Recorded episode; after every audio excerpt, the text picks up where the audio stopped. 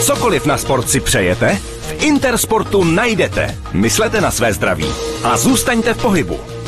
V Intersportu nakoupíte lyžařské bundy, kalhoty, mikiny a mnoho dalšího pro celou rodinu.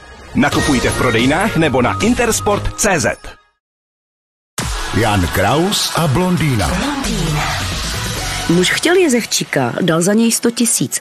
Peníze skončily v Kamerunu a psa nemá. Co vy na to? Hm, tak bývá. Tak zaprvé je to ta výstřednost, že chce jezevčíka z Kamerunu. Jo. Já myslím, že je tam nemají ani, že to Nebo chtěl, tady, tady chtěl právě asi z Itálie. Oni mu slíbili, že mu ho dopraví z Itálie a peníze chtěli na různé poplatky. Ale stejně všechny ty prachy potom skončily právě v tom Kamerunu.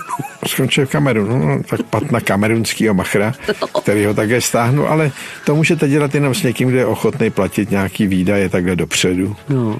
To je první věc. Druhá věc je, že člověk, pokud tomu dá trošku péči, tak většinou, většinou tam zjistí, že to tam někde je podezřelý. Jakmile to je podezřelý, tak musíte jít od toho, protože chcete jezevčíka, nesmíte přijít o ty prachy. Když přijete o ty prachy, tak nemáte ani na jezevčíka, ani jezevčíka. Tak jako určitá obezřetnost, která dneska se dá na webu zvládnout docela dobře, protože anonymní už skoro nikdo není. A když bude anonymní, tak jaký podezřelej, protože ty, co se schovávají, jsou taky podezřelí.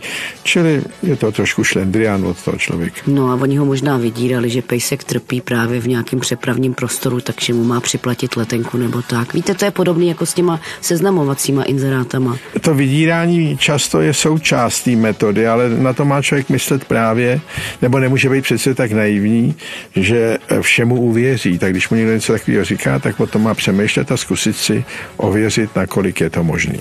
Ovšem vám se stala podobná věc s hodinkama. To jsem byl blb samostatně, to se tam došel. jako to taky nepopírám, jsme tam šli s otcem ve dvou dokonce, ale to jsme my předpokládali milně, že blbové nevědí, co prodávají. Takže my jsme na ně šli vyzrát. Ještě navíc, vy No, pak to byl pro nás velmi smutný příběh. Se ukázalo, že hlavníma blbama jsme byli my s tátou. udělali jste dobrý obchod, no. No, nejdřív jsme se radovali, že nás ta chytrost přivedla k ohromnému výdělku. Teda výdělku nám šlo o to, že máme kvalitní hodinky.